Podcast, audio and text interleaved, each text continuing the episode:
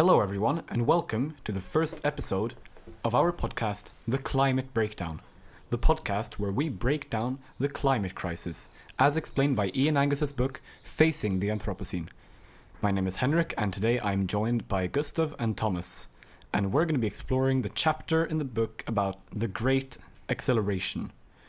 So, just briefly about what the Great Acceleration is. This chapter is based off of 12 graphs released by the IGBP, the International Geospheric Biospheric Program.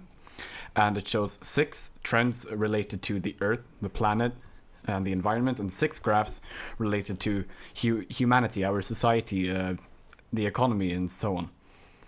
And uh, basically, what the Great Acceleration is, in short, is that from the 1950s onwards, there's been a dramatic change in the way we as humans live and the way we affect our environment, the way we uh, um, affect the climate and the planet. So, Thomas, if you want to. Yeah, you can really date it back to the Industrial Revolution. This is when things became a lot easier to produce, so people started demanding more and uh, more commodities and more and more resources. So companies and the government had to meet these new demands by just producing more and finding more effective ways to produce things. One of these ways that they started producing more was by burning fossil fuels for energy, such as oil and coal, which set out a lot of emissions into the atmosphere. Another reason for our great increase in consumption of everything, just uh, like food and resources and fuel, is the explosive growth in population that's happened uh, in, well, uh, this past century, but also mainly after the 1950s. So, for example, in 1820, uh, our world had about 1 billion people in it. And then in about 1925, it grew to 2 billion but then already in uh, like the 1960s maybe it was 3 billion. And then now it's 7 billion. So we've grown f- like 5 billion people in just one century. And throughout all that past time before uh, we as humans existed we were one uh, we grew to 1 billion. So this is just proof of the very just explosive growth in population in our past time. And when there are more people we consume more things of course, now, like with this exponential population growth, most people in the countries where the population is growing and their economy is developing, they hope to live in a way that us uh, more developed countries do. But our our Earth simply cannot handle these billions of people living the way we do. It's not possible. There aren't enough resources for everyone to live like we do here in Europe, or at least parts of Europe. So, now if we take a look at some of the graphs that we have here in the chapter. Uh, the first graph we're going to take a look at is a real GDP. So GDP is essentially the way you measure the richness of a country, and uh, yeah, how much is made in a country in a year. So Thomas, want to tell us a little bit about the graph? Yeah, this graph is really a classic graph that you'll see a lot of this uh, when we look at graphs about the Great Acceleration. It's a very steep curve. Well, at first it's very low, but starting at about the 50s, the middle of the 20th century, it starts increasing, and it's just kept on increasing all the way till now. It's really just been getting steeper and steeper, an exponential growth. The reason for this is, well, we've already discussed the explosive growth in the population over the past few years. Corporations have had to meet the demand of all of these new people which means they have to produce more, which means in turn they'll sell more, increasing the real GDP. It'll make everyone richer, and for a lot of uh, in economics, you're taught that more is better when it comes to this, but now it's getting too much. Yes, definitely. This idea of more is better is very common in the economy. Real GDP has increased a lot. And alongside the increase in uh, GDP, we see here on the um, uh, planetary graphs, sort of. One of the main sort of things you hear about when you uh, talk about climate change is uh, the carbon dioxide emissions. And if you look at the carbon dioxide concentration in the atmosphere, it follows a very similar pattern, sort of a low and stable from the 1750s onwards when the industrial revolution started. It's going up bit by bit, but very slowly. But 1950s onwards, because of the explosion in population, more being produced, the carb- carbon emissions have just they've they've skyrocketed. They they are, yeah, we are seeing a really dramatic change here, and carbon dioxide is really the main sort of driving force in the climate change. But uh, moving on from that graph, if we take a look here at another graph, the marine fish capture graph. Thomas?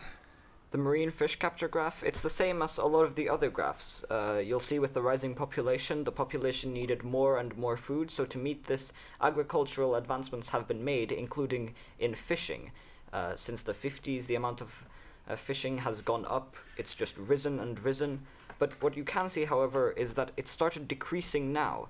It means that we've started fishing less in the last 10 years or so this could be viewed as a good thing, but it's actually not. We've started fishing less for all the wrong reasons. It's because we've started depleting the ocean's resources. There's just not enough fish to sustain how much we need to sustain the population.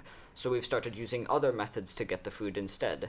And also, you definitely can see an increase in farmed fishes, which is a completely different thing from regular fishing. Yeah, definitely. We've uh, certainly damaged the marine ecosystem by capturing so many fish.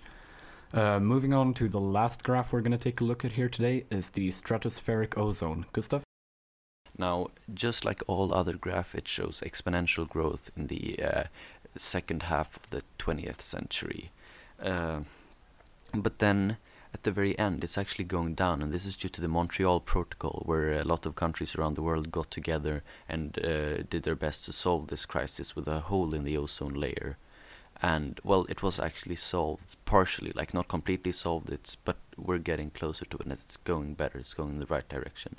And just this could be done with the climate change with a lot more to consider of course yes precisely a very sort of glimmer of hope there if you found this topic especially interesting there will be an episode coming out later in the series uh, fully concentrated on the um, ozone crisis that took place in 19 in the 1980s but uh, building on what gustav has been saying here brings me to the last question of today's podcast, which is preventing the great acceleration. I mean, obviously, we are already in the great acceleration, but we need to pull the brakes, definitely.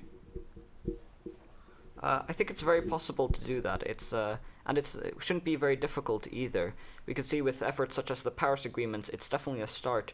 And uh, as in the example of the ozone layer, if we all band together and if the countries, several countries collectively uh, pull the brakes and stop the uh, emissions of, and the emission of greenhouse gases, then we can definitely start preventing the great acceleration. What we need to do is we need to demand laws. Yes, individual action is of course great, but it's simply not enough. We need to implement actual laws that limit the amounts of carbon dioxide that we can emit, because there is very clear scientific data on this. We know how much carbon dioxide we have left to spend before reaching these average temperature rises of 1.5 or 2 degrees, which will really have a large impact on the whole on the whole planet, the ecosystems everywhere the like the best way for us to stop this is to hold governments and companies accountable and tell them that they need to stop emitting these gases and dangerous things. There's no better way to do it. Like as Henrik said, individual action is great, but we need laws from above so that we can really limit our emissions, to really slash them, and we need to find new ways too. Uh, and yeah, we just that's the best way to do it. You need you need to go to the law making. Yeah, We've seen a lot of marches and protests for individual actions, such as we should recycle more, or we should stop taking the car, or we should start biking more instead to cut our emissions. What we think uh, would be a much better idea is to march for laws. We demand laws, we march and we protest so that we can get the governments to implement the laws that they need to implement to cut the carbon emissions by enough we we also need to have like a clear message. We can't just be angry. We need to demand a specific thing. And this is why you can go to our website, cut 11%, where you can see how much your country individually needs to cut, like what that country specifically needs to cut their emissions by. Because we need like clear and focused demands, not just do something about it. We need to, yes. Okay. Yeah, precisely. And uh, if you want to, to find out more about the whole uh, climate crisis as a whole, you should definitely go read Ian Angus's book, Facing the Anthropocene, which is what we're basing the podcast on. It's a really great book, and it's very, it includes pretty much everything. And uh, as Gustav said, go check out the website, Cut 11%. You can also follow Cut 11% on Instagram. And uh, also to come back to the graphs we've been talking about today, uh, they're really accessible. If you just Google the Great Acceleration, go to the images, all of the 12 graphs will be there. So that concludes today's episode. This has been the Climate Breakdown. So thank you so much for tuning in.